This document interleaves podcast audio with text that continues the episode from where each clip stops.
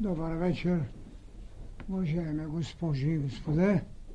Добър вечер, мили приятели. Добър вечер, скъпи деца на деня. Имахме един изключителен дар, един призив да извървим своите голготи, за да направим безспорно и своето единосъщие. Благодаря на тази благодат. Нека всеки направи достойността си служение. Благодаря. Както знаете, тази вечер лекцията е Откровението като съзнание. Искам изначало още да направя възможната съпоставка, да не се сбърква съзнанието като откровение, за да няма търсене на онова, което не е казано и отминаване на онова, което е казано като определение, като даденост, като същност.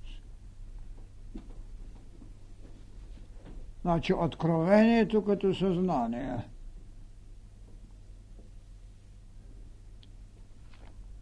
Безспорно ще започне с това, че тази тема ме е причинила много голямо главоболие, много лични упреци. Дали трябва да стигнем и до това велико таинство, в което минаваме границата на възможното – за да открием лист от това, което книгата на живота ни е предоставила, когато още не сме изходили своите голготи и когато зарението ни повече се храни от предишната лекция, която за съжаление не можахме да я довършиме, но в София тя беше казана в пълнота и моля да бъде разменена когато имаме битка между мисъл и мъдрост. Затова съм казал, че какво? Смъртта е път на знанието. А откровението е наука за живот. Нека тези две линии ви направят една пирамида, в която вие да сложите своята трета линия, за да може да се разбере това велико таинство. Смъртта е път на знание. Затова казах преди много време, може би повече от година, че какво смъртта в бъдеще ще бъде една от най-висшите добродетели, защото това е единствената врата, чрез която се върви към безсмъртие. И най-големите пророци, и най-посветените синове, когато са поискали безсмъртие, са били съветвани да поискат смърт, за да могат да получат безсмъртие. Дори един Зараустра. Заратустра иска от своя Ахура Мазда дай ми Ахура Мазда, дай ми, дай ми безсмъртие. Ахура Мазда му казва Зараустре, Сине небесен, поискай смърт, за да научиш това е безсмъртие. Много странно. Всички учат, че смъртта е ужас, че смъртта е възмездие за грях. А как ще ще да даде откровение Бог на Адам, ако не беше го научил на това? че едно от първите откровения, което дава сътворителят на своя сътворен син, какво е? Подбужда апетита му за ябълка, но му казва, че ако яде, ще умре. Отиде ли да яде? Отиде. Затова казвам, че смъртта е път на знание. Разбира се, този внесен страх от доктрините, които нямат нищо общо с посветеността, защото доктрината на юдеите не е посветена. Моисей не можа да завърши своите посвещения. Той три пъти я връщам.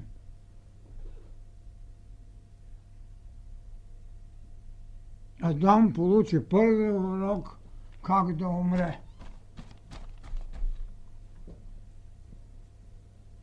И взехме смъртта за плашиво. Дори я направихме у нея скелетна баба, която носи една коса.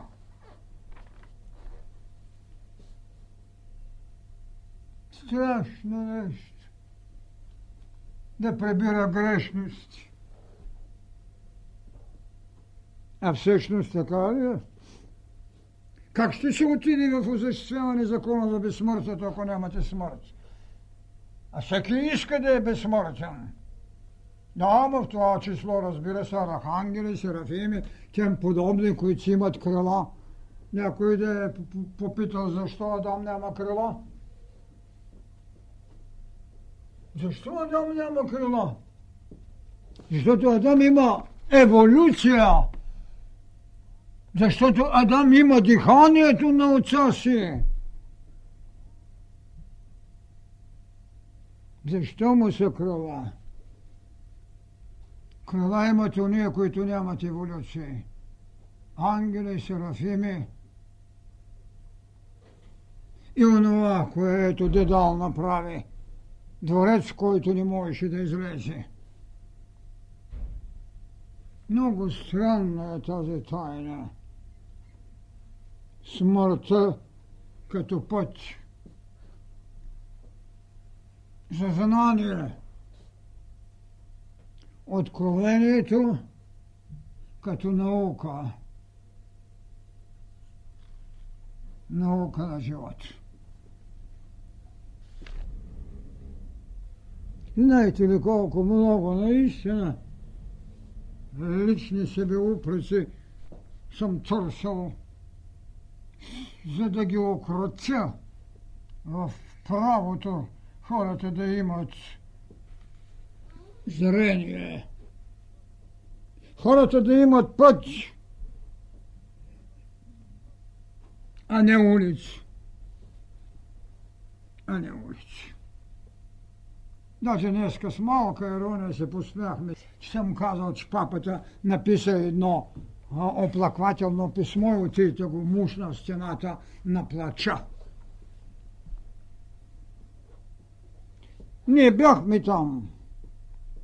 Там всеки ден се мушат по сто писма. Малко са сто. Знаете ли къде е идеята на безплодието? Че няма от какво да заченат.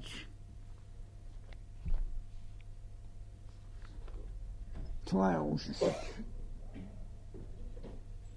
И съм се опитвал да направя тази съпоставка. Знаете ли колко голяма е разликата между тези култури, които ние наричаме културата на Запада, която с такива реверанси я признаваме, която издигаме какви ли нещете признания, че докторати, така професори, така какво ли нещете,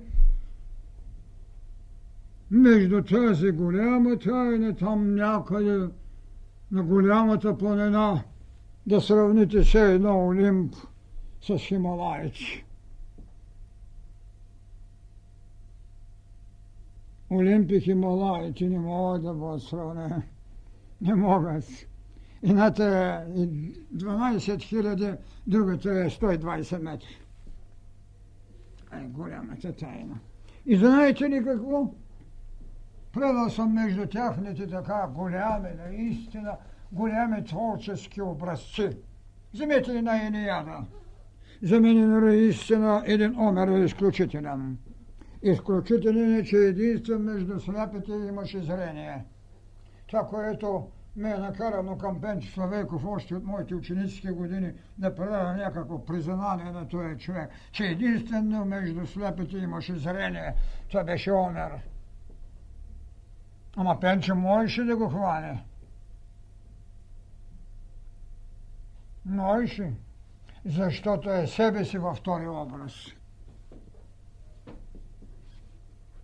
Този човек създаде култура за богове чрез фантазията, чрез отказите на ирационалното, което Фройд ще нареди ненормално. Аз много пъти съм се питал, дали нормално не е по-удобно да отиде в лудницата, а луда да си остане след нормалните.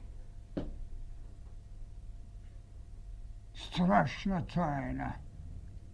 И все пак този велик умер, който е образец на, на епос, на прозрение. Казва така.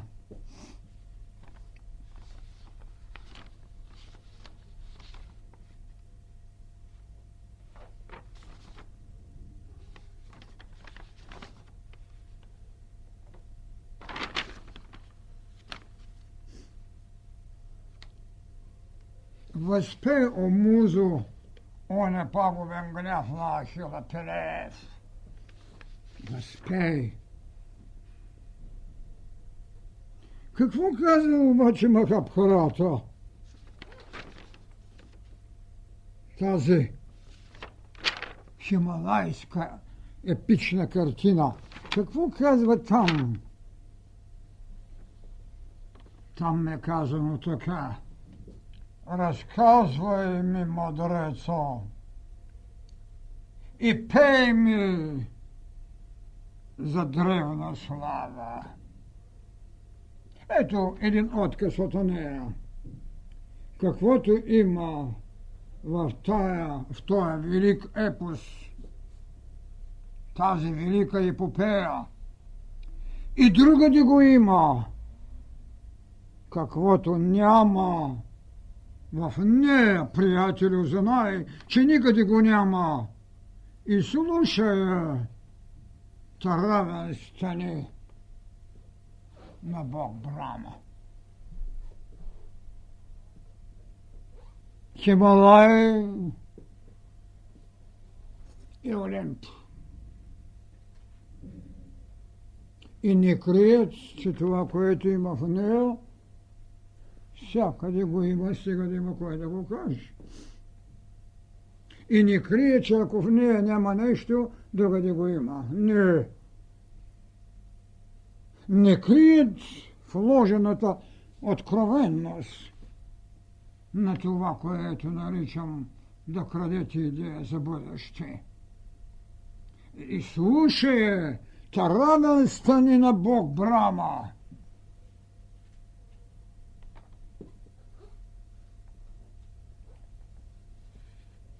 Ето ви една голяма разлика. Възпей ми музо гнев, оня гибелен гнев на Ахила Пеле. Възпей музо. Посредствеността, музо, разказвай ми, мудрецо,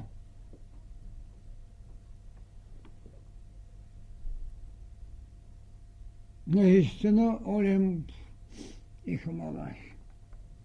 Наистина.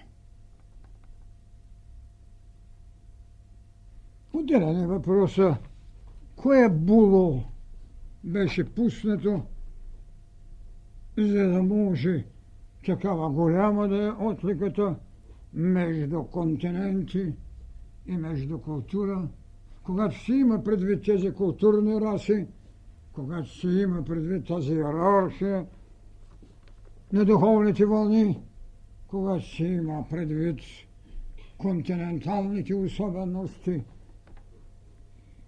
и необходимите пътища. Така че, когато искаме да разгледаме тази проблема, ние наистина имаме основание да се попитаме, ще разделим ли само културата на това което е един официоз, наречен психология на Западът, се задава разделяне на съзнанието, когато имате едно свръхсъзнание, когато имате едно съзнание, когато имате едно подсъзнание или когато имате едно самосъзнание. Кое е онова, което може да ви говори вече за това, което казвам дървото на живота? Това, което казваме, че откровението е наука. Разбира се, за официоза то е патология.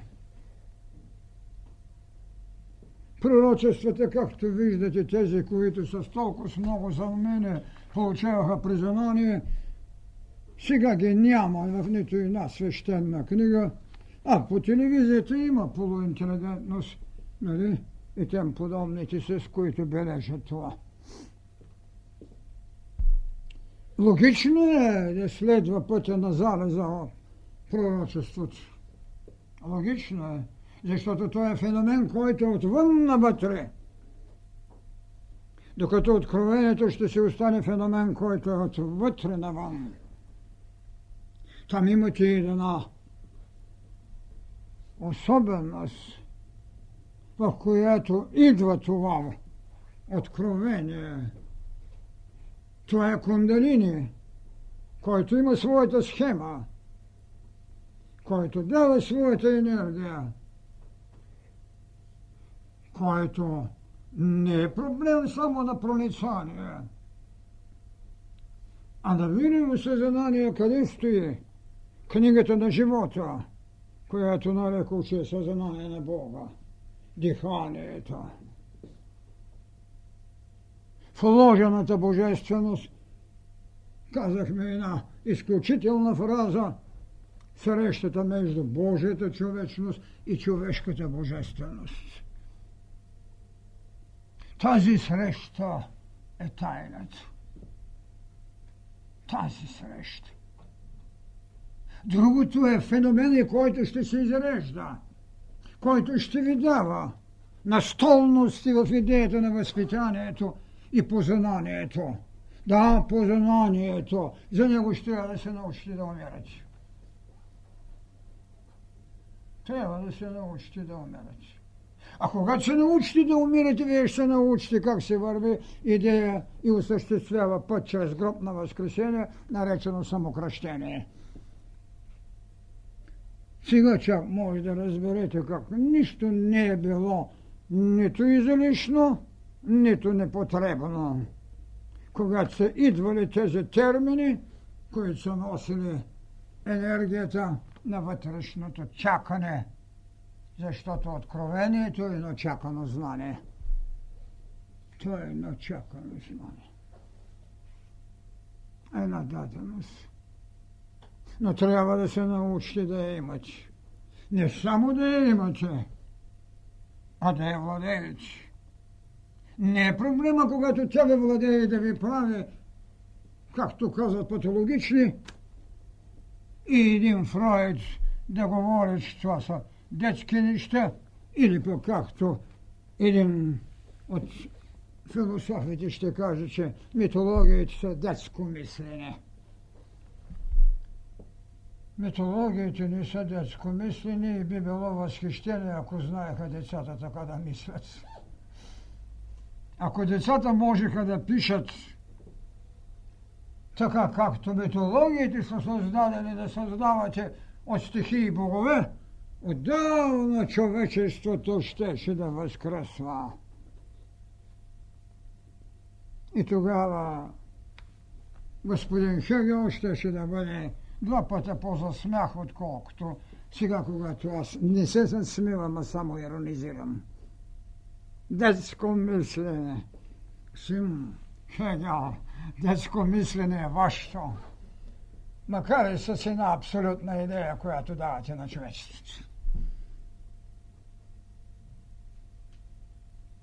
Иерархията на духовните вълни е имала за задача както последователността, така и вътрешното прозрение да остави нещо, за което бъдността трябва да се връща. Можем ли една стихия, каквато е Платон да я одохотворим? Можем ли една стихия, наречена вода, H2O, да я оставим само във вода, а бъдещето вече знае това, което казах, че тя е астралния образ на светлината. Какво ще правят в бъдеще тези хора, които знаят, че водата е само H2O? А тя е странен образ на светлината и слава Богу, и с нощи получихме потвърдение от Америка, че тази теза вече е разнесена. И филми, и какви ли нещете неща. И може би след 2-3 месеца ще имаме в изобилие и даже и възможности да се изнесат тези неща. Казахме ли го преди години? Така че метологиите са едно знание, за което, когато стигнем върхове, ще почнем да ги осъществяваме. Тогава можем ли да приемем, че едно съзнание е една един феномен на личността, когато изявява психология. Но този феномен, ако изразява социология, а не личностна психология, какво бихме го нарекали? Би го нарекал корен раз. За да разберете колко смислено културата на откровенията е работила в хилядилетията. Коренни раси. Социалният феномен психология, а не тълпа. Как бихме нарекли тогава ние един биологически феномен в това? Един индивид. Но когато ние искаме да разтълмиме това свръхсъзнание, това съзнание, това подсъзнание и проче, ние тогава можем да кажем да. Ето е науката от дървото на живота, науката, която ви дава знание, но още не вали и не е яла от на дървото на живота. Там духът е властен и там само феномена на духът. Той има прозрение, защото има интуиция, интелекта, вишит и биологичната тайна на смъртта. Хайде, направете ги, за да видите какво нещо е. Това е оня кристал, който като го вземете може да видите света но трябва да сте яли от дървото на познанието. Там трябва да сте яли. Трябва да сте минали съществувание. А после да кажете, почвам да живея. За да можем и в тази негова същност ние наистина да кажем дървото на живота не дава какво съзнанието на Бога в книгата на живот. Затова там вече аз казах, че то е наука. Откровението е наука. Там ще намерите кундалини, там ще намерите книгата на живота, там ще намерите идеята за безсмъртието, а тя е безспорно поведение на едино същие. Е тогава как няма да се пее химна на смъртта? Какво казва египетската книга на мъртвите? След като получава всичко, той се обръща към боговете и казва, елате и ми посрещнете, подайте ръка, богове, защото станах вам равен.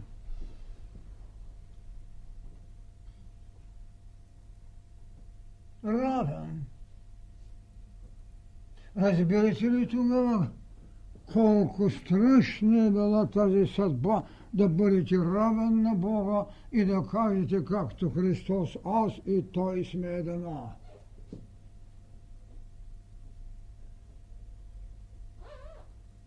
И каква дислокация нямате правото да споменавате името на Бога на празно. Че Бог не ви е създал за празноти. Бог няма нужда от откровение. Представете се. Значи вие споменавате някакъв Бог на празно. Що тогава не е никакъв Бог? Щом го е страх, че вие го споменавате. Колко богатство са крили тези древности и тези митологии, за да може господин Хегел 19-18 да каже детска приказка. Детска приказка.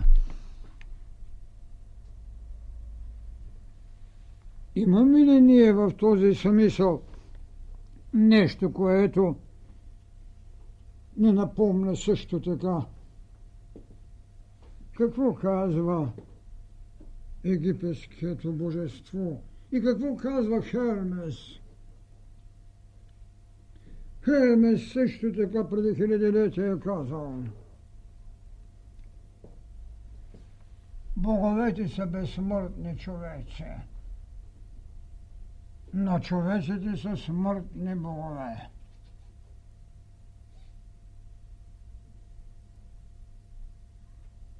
Кой е искал от тях това? Кой? Има ли са нужди от идеята за самочувствие с богове? Или са живели в унижението, че са раби, роби Божии и че са подвластни на закона око за око, зъб за зъб. Кому е нужно? да бъдете смъртни богове.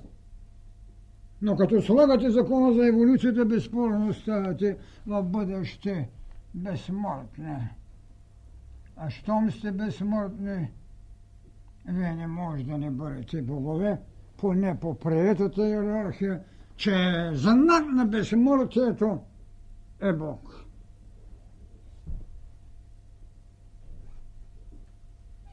така са разделени нещата в тяхната пълнота.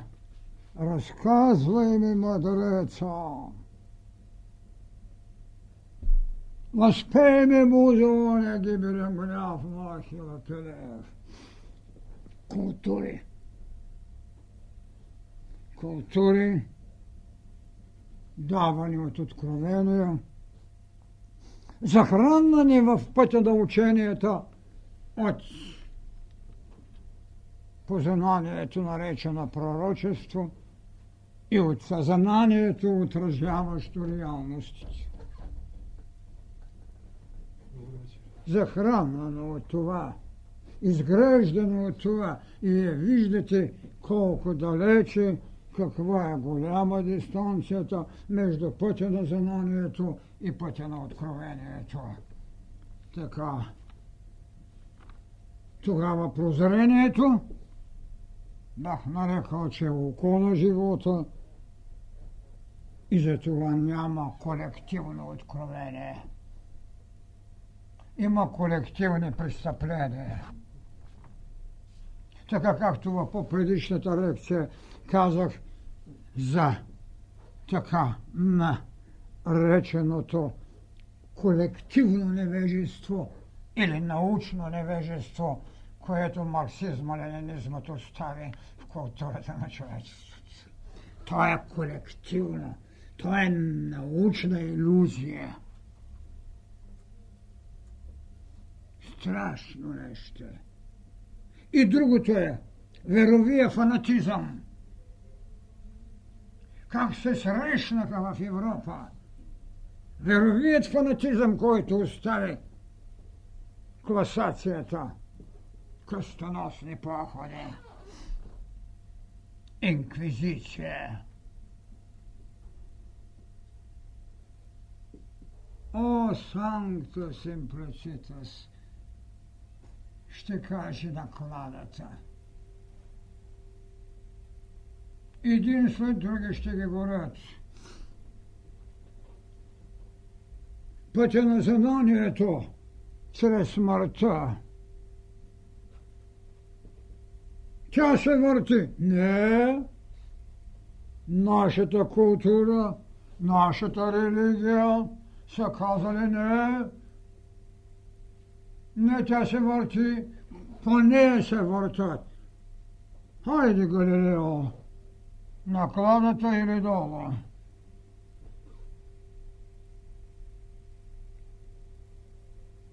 Пътя на знанието смъртта.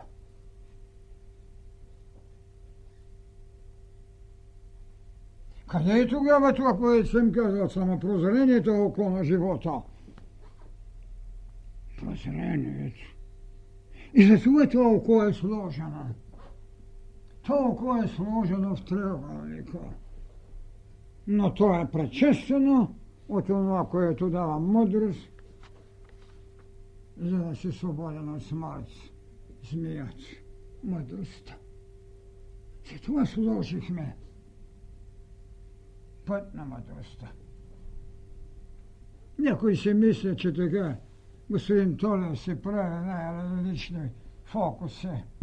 Слага се така едни фрази.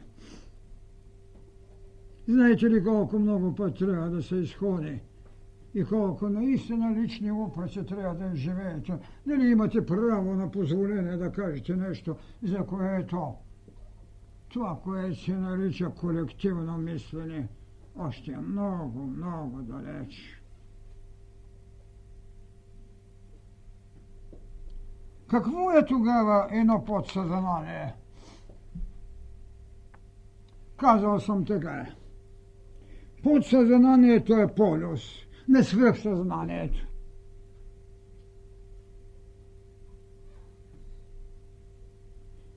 Свръхсъзнанието не можеше да го приеме културата на Европа, а подсъзнанието наричаше хистерия. Нейните прояви бяха хистерии за господин Фройд. И защото граничат с ирационално и той го нарича ирационалното патологично. Какво му липсваше на господин Фройд? Липсваше му закона за прераждането. Тогава нямаше да се очудва, че детето има било алкаещо към майка си, камо ли да не направи още един опит за полов живот с майка си. Класическо невежество. Класическо невежество.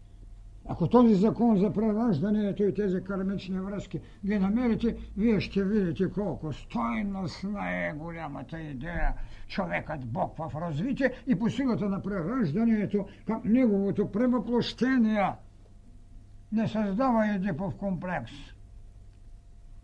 а създава духовно родство, на което малкият човек може да сгреши пред голямата тайна. Синът да убие баща си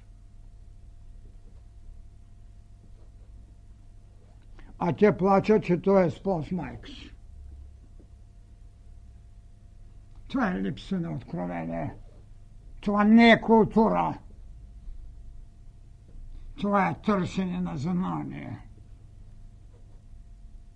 Затова съм казал, че той е полюс на свръхестественото, пазител на еволюционното и дневник на митологичното минало – затова неговите проблясъци са ирационални. Това е подсъзнанието. За мен митологите наистина са подсъзнание. И то голямо подсъзнание. То мило подсъзнание. Властно ли е там явлението страх? Толкова е властно, че бащата яде децата си от страх, ще го вземат трона. Тогава може да разберете уная тема, когато отивате в пустинята на изкушенията. То не беше случайно да ви кажа пустинята на изкушенията. Виждате ли сега? Пустинята на изкушението. Това е подсъзнанието. И точно Христос отиде там, за да се освободи от това. За да няма смут, когато трябва да ходи бремето.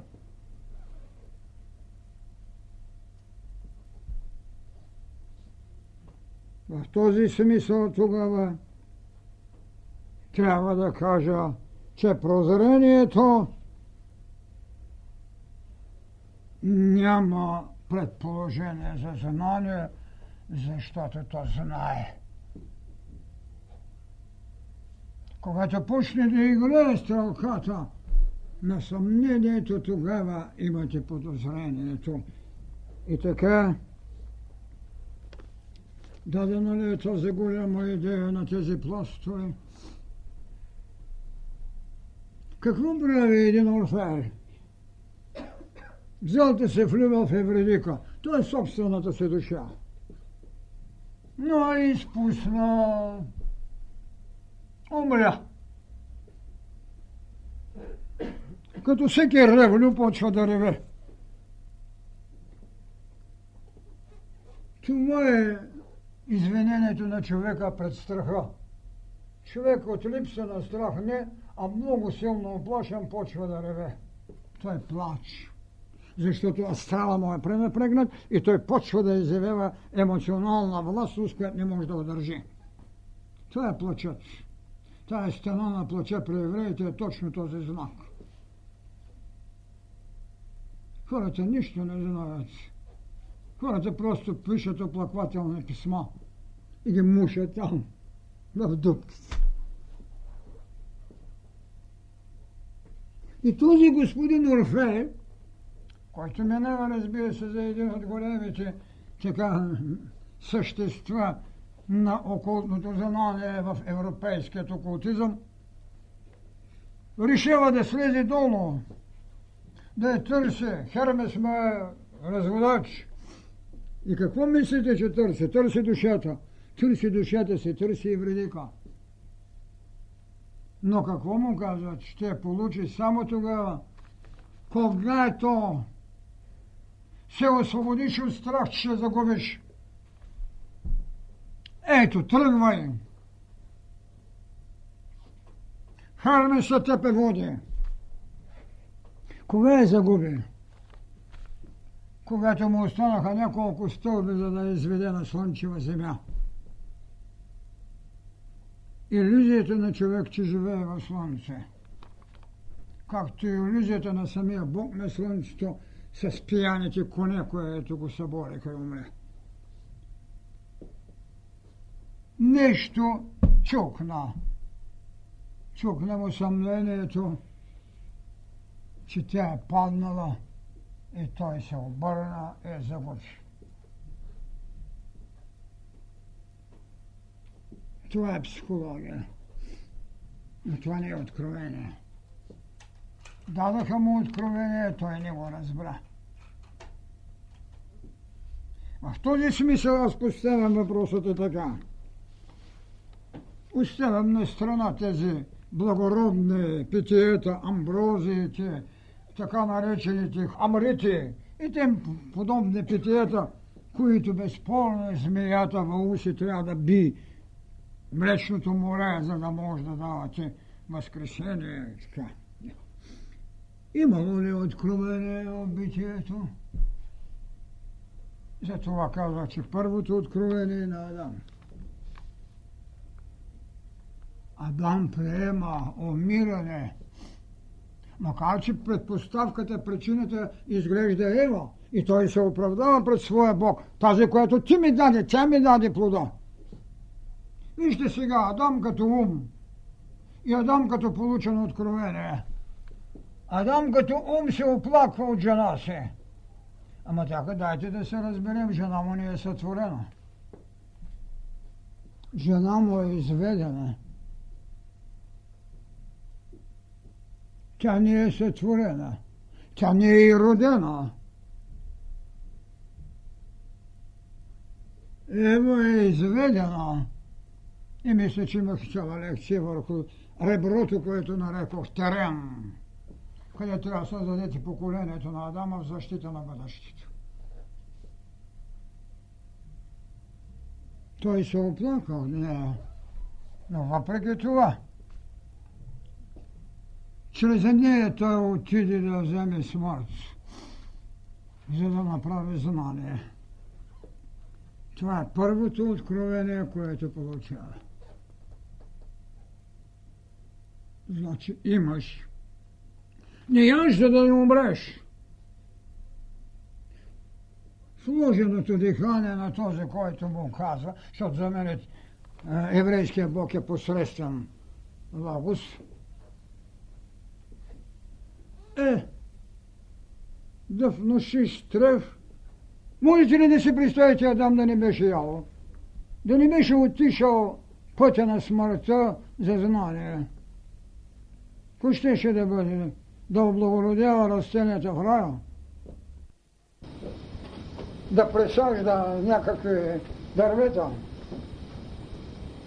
Виждате какви големи откровения са дадени. На Адама е дадено откровение да отиде да намери смолит, която ще го направи знаещ.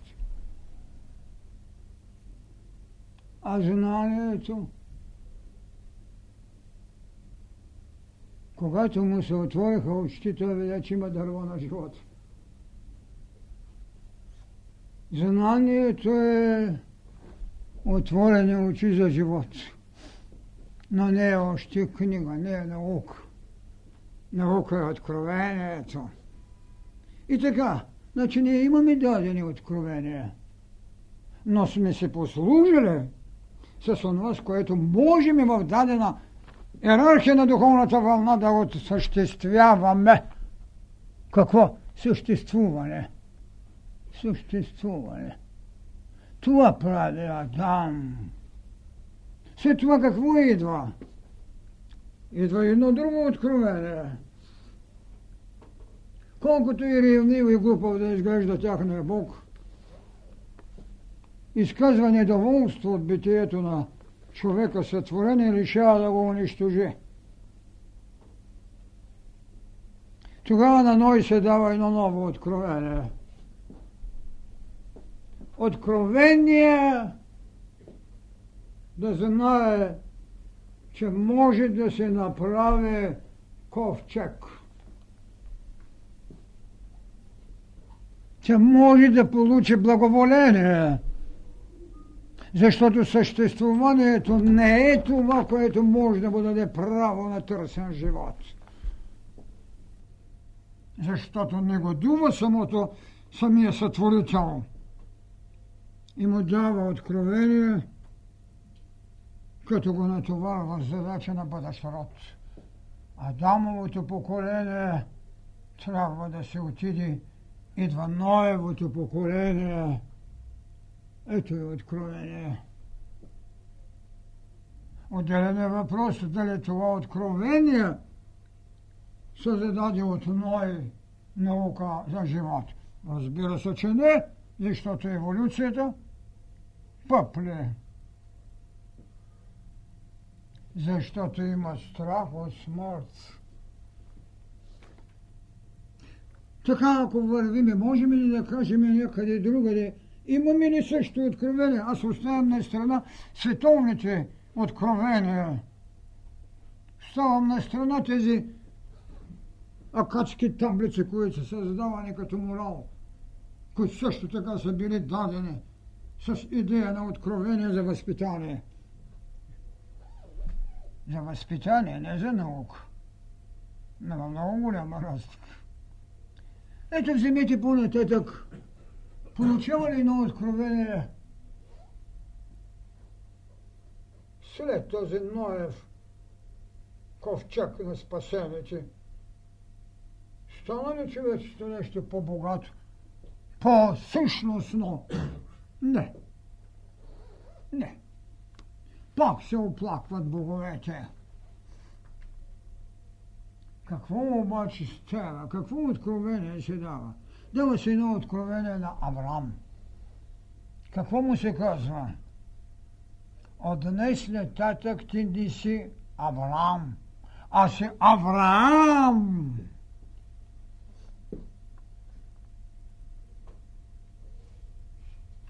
Той е баща на народ.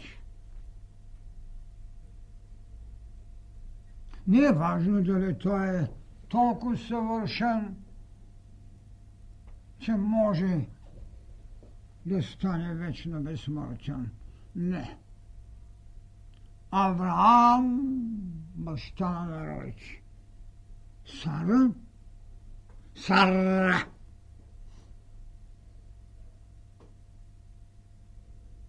Коя трябва да роди? Откровение, че ще роди.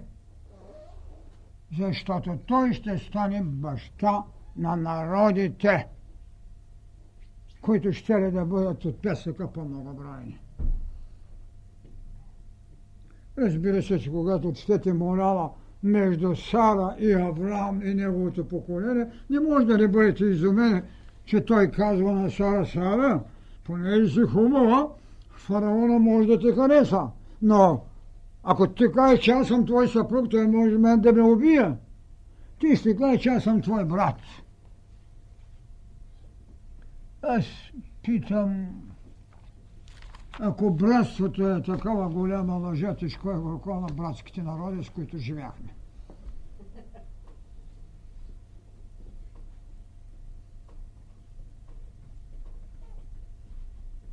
Добре, че фараона спа само с Сара, но не и с Авраам. Защото при тях хомосексуализма е начално место. Аз не правя само иронии. Аз правя конституции. Аз съм изрешен понякога, когато чета тези неща. Колкото и да има три пласта, единият пласт е вулгарен. Така че ето ви едно откровение. Баща на народите. Така ли стана? Така стана. Провиденцията след това отведе ли този народ да се нарече белязан народ, свещен народ? Отведе ги. Отведе ги. Разбирате ли какво е? Тайнството. Откровение.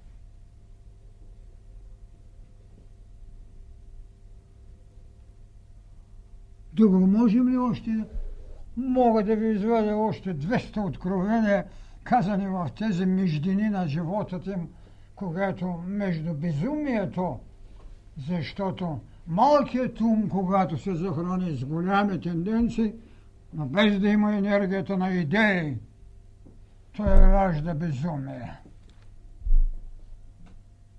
Ето вземете големия шмекер, наречен Якова, който измаме брат си. Остана в световната култура, че Исак е продал първенството си за една паница леща. И сега в световната култура има това нарицателно, когато някой се продаде на някаква политическа недоразуменост, за, му казват за една паница леща.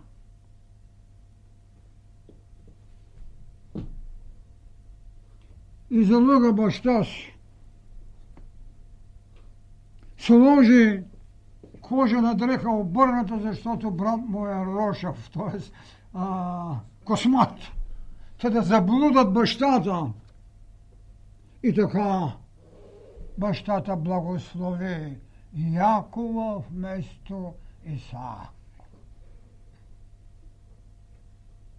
За една паница лещ. Този същия Яков отива там, пазарява се за булки, работи колкото искате. В края на краищата той получава една битка и хванал борещия се с него и му казва, няма да те пусна, докато не ме благословеш. Колкото е смешно да изглежда тази позиция на борещия си Якова с божеството, както искат да го кажат, е под всякакво ниво на критика, дори на разсъждение, но все пак. Ще те пусна, той каза, пусни ми, защото се разсъмва. Бог от разсъмване ли го е страх? Или от съчеряване? Аз наистина не мога да се кажа, пиевици ли са пили къла на тези духовници. Но както и да е. Тогава оплашеното божество му казва, добре, благославям те. Ти няма да си Яково. Вижте откровение. Ти ще бъдеш Израил. И затова се наричат Израил. Откровение. Култура. Наука на живот. Това са ужасните неща. И затова, когато това откровение идва на, на Йоанна, разбира се, от Христос подеване, ние имаме, че по-голямата част от откровението е пълна с какво? С заплахи. С изсипване на седем чаши, с язви на унищожението. На скорпиони, които приличали на коне. На какво ли не щете? По-скоро откровение на мъченичеството. И какво е останало в убеждението, когато кажете Апокалипсис? Останало убеждението, че това е едно страхотно отмъщение, че това е унищожение на човешкия род, че това е една неизмерима жестокост. Спрямо кога? Грешното човечество.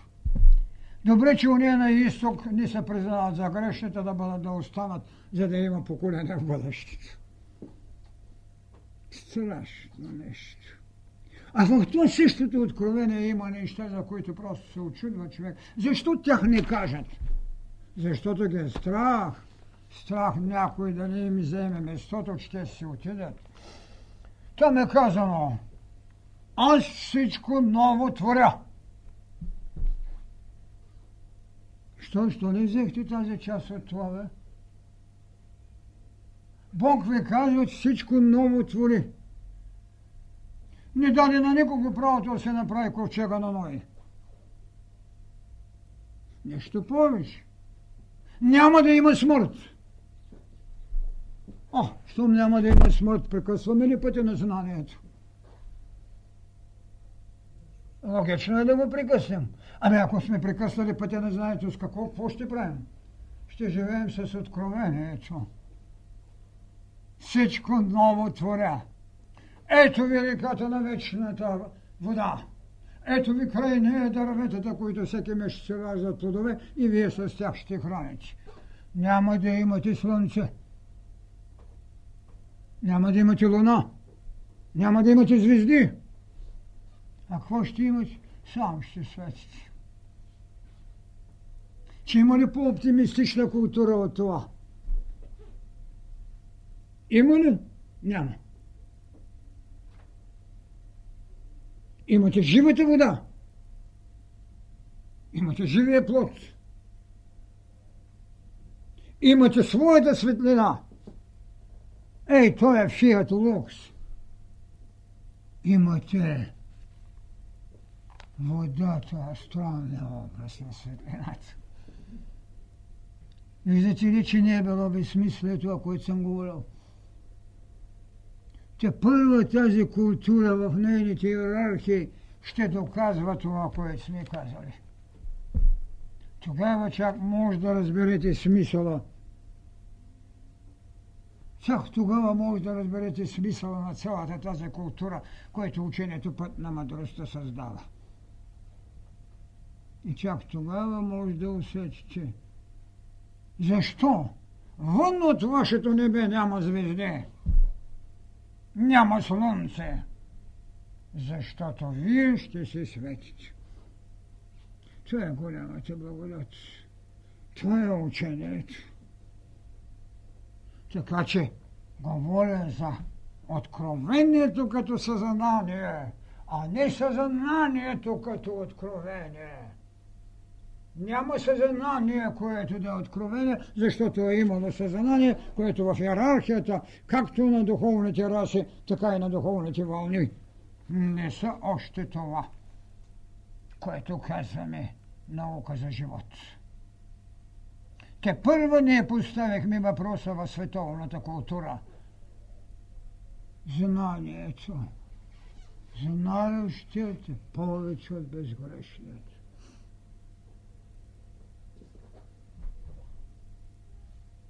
Знаещият е повече от безгрешният.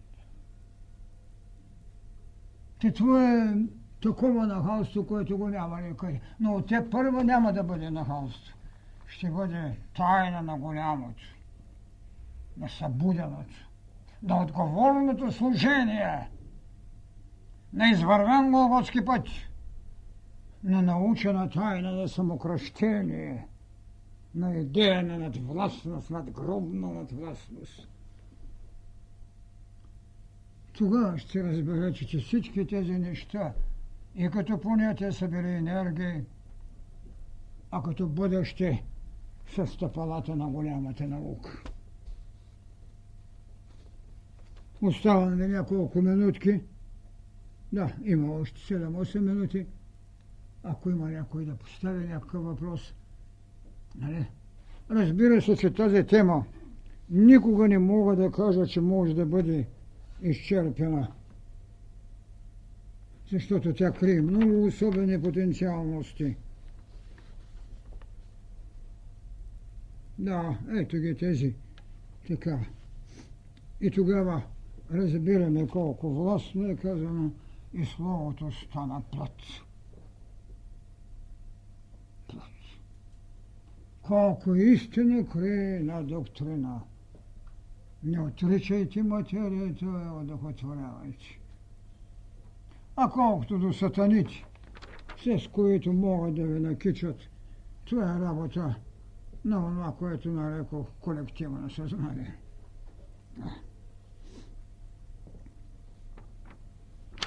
Имах една, едно послание, което бяхме казвали. Бях, защото ме няма, нямаме, защото бях възкресението.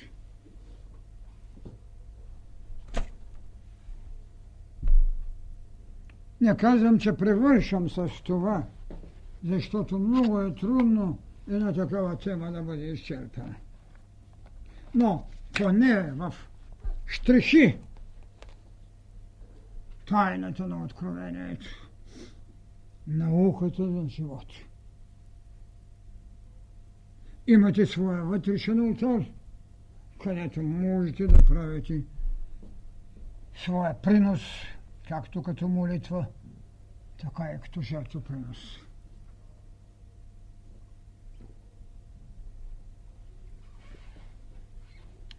Ще кажете, че не пия H2O, нали? така е. Ще се пием и H2O, макар да знаем, че астралният образ на светлината. Има ли някой, който може, който би поставил малко въпроси? След като смъртта дава знание, да. А, защо, откъде идва от човечеството този стремеж към безсмъртие? Къде идва? Даже Сизив се надлъгват с боговете, за да не умре. Вижте, защото същата нагледност, с която имате да признаете смърт, когато минете отвъд, същата нагледност имате, че не сте умрели. Пази ли се откровението на Христос някъде и ще бъде ли представено на човечеството в новата епоха? Вижте. Единственото сигурно место, където се пази, това са кашевите анали. Когато знаете да четете, идете там и там ще го намерите. Дали го пазят в Ватиканската библиотека, ако го пазят, са го подправили. Момент. А, имаше още нещо. Как да разграничаваме интуицията от въображението и как да развиваме интуицията? Вижте, Интуицията е проблем, който граничи между висшият интелектуален свят и основите на причинността. Докато това, което наричаме идеята за въображението, въображението е подсъзнание, както го казах там, къде са съхранени емолюционните тайни на развитието. Как да развивате интуицията, като се опреквате, че лошо мислите? Освободете се от лошата мисъл и ще дойде интуицията. Въпросът беше за откровението на Хермес, дали се пази някъде и ще бъде ли дадено... На Хермес ли? На Хермес. На Хермес, що могат да го донесат в наше време и да го цитират, значи някъде се пази. Дали това е пълната достоверност на откровението на Хермес е отделен въпрос. Разбира се, що са могли сега да го дават? Европейската култура изнесе това откровение на Хермес. И го имаше, не мога сега точно да се спомня книгата, имаше в съкратен вид. Основното обаче това е, че човекът е смъртен Бог, а боговете са безсмъртни човеци. Това е. Така, за да не се развълнувате повече да искате думата, хайде казвам ви лека нощ, защото онези там са бдители.